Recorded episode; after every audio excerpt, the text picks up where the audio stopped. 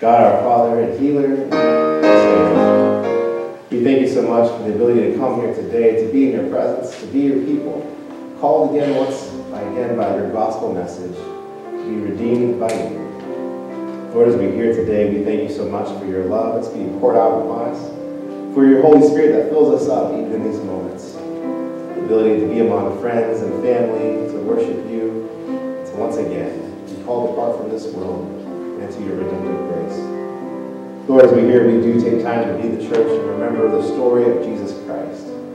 How, Lord, he was all in all. He became finite by coming as human being.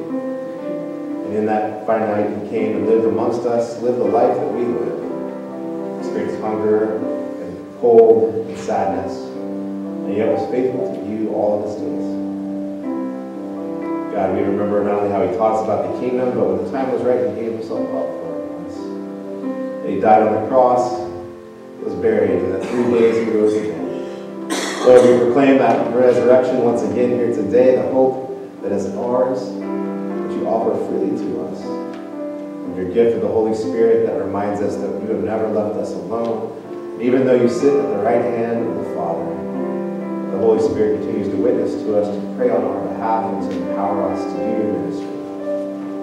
And so, God, we thank you for that story, that story that marks us as your followers, that truly is the, the very essence of who we are.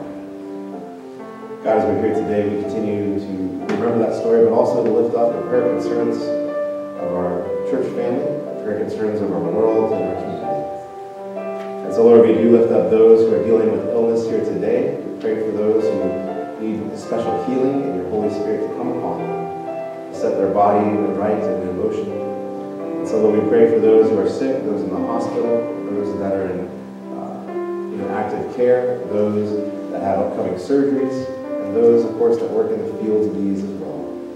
We pray for them, Lord, that not only bring healing, but strength for each and every day. We pray, Lord, for those who have lost loved ones, whether a long time ago or even recently. Especially pray for their hearts to be consoled in these moments.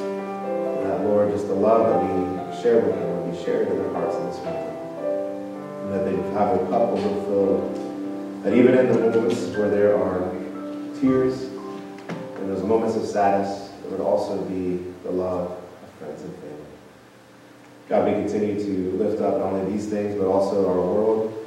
We pray for just the people around us, especially those that are hurting financially, those that are hungry, those that are looking for jobs, those people that are looking for just a place to call home, people around the world that are leaving their homes and going other places because their home is no longer a place where they can be. We pray for them. We pray for the wisdom of all the nations and its leaders. We pray, Lord, for our first responders. We pray, Lord, for our active military service and those that are overseas. And God, we pray again not only for the leaders of the countries, but we also pray for the leaders, not only the United States of America, but also of our government, for our churches. And especially, Lord, we pray for your church worldwide to lift up the banner of Jesus Christ, to make us more like your image and to bring your kingdom each and every day as we march toward faithfulness in you. God, finally, we pray for ourselves. We ask, Lord, that you never let us be content to just wander around in this life or get complacent, that God, you continue to put your spirit upon us, even convict us of sin, so that we can be free to serve you, to build your kingdom, to be a light to this world. God, especially as we come here today, we offer ourselves to you once again, fully surrendered. Whatever you call us to do. God, we pray all these things, and we pray that prayer you taught your disciples. Our Father, who art in heaven, hallowed be thy name.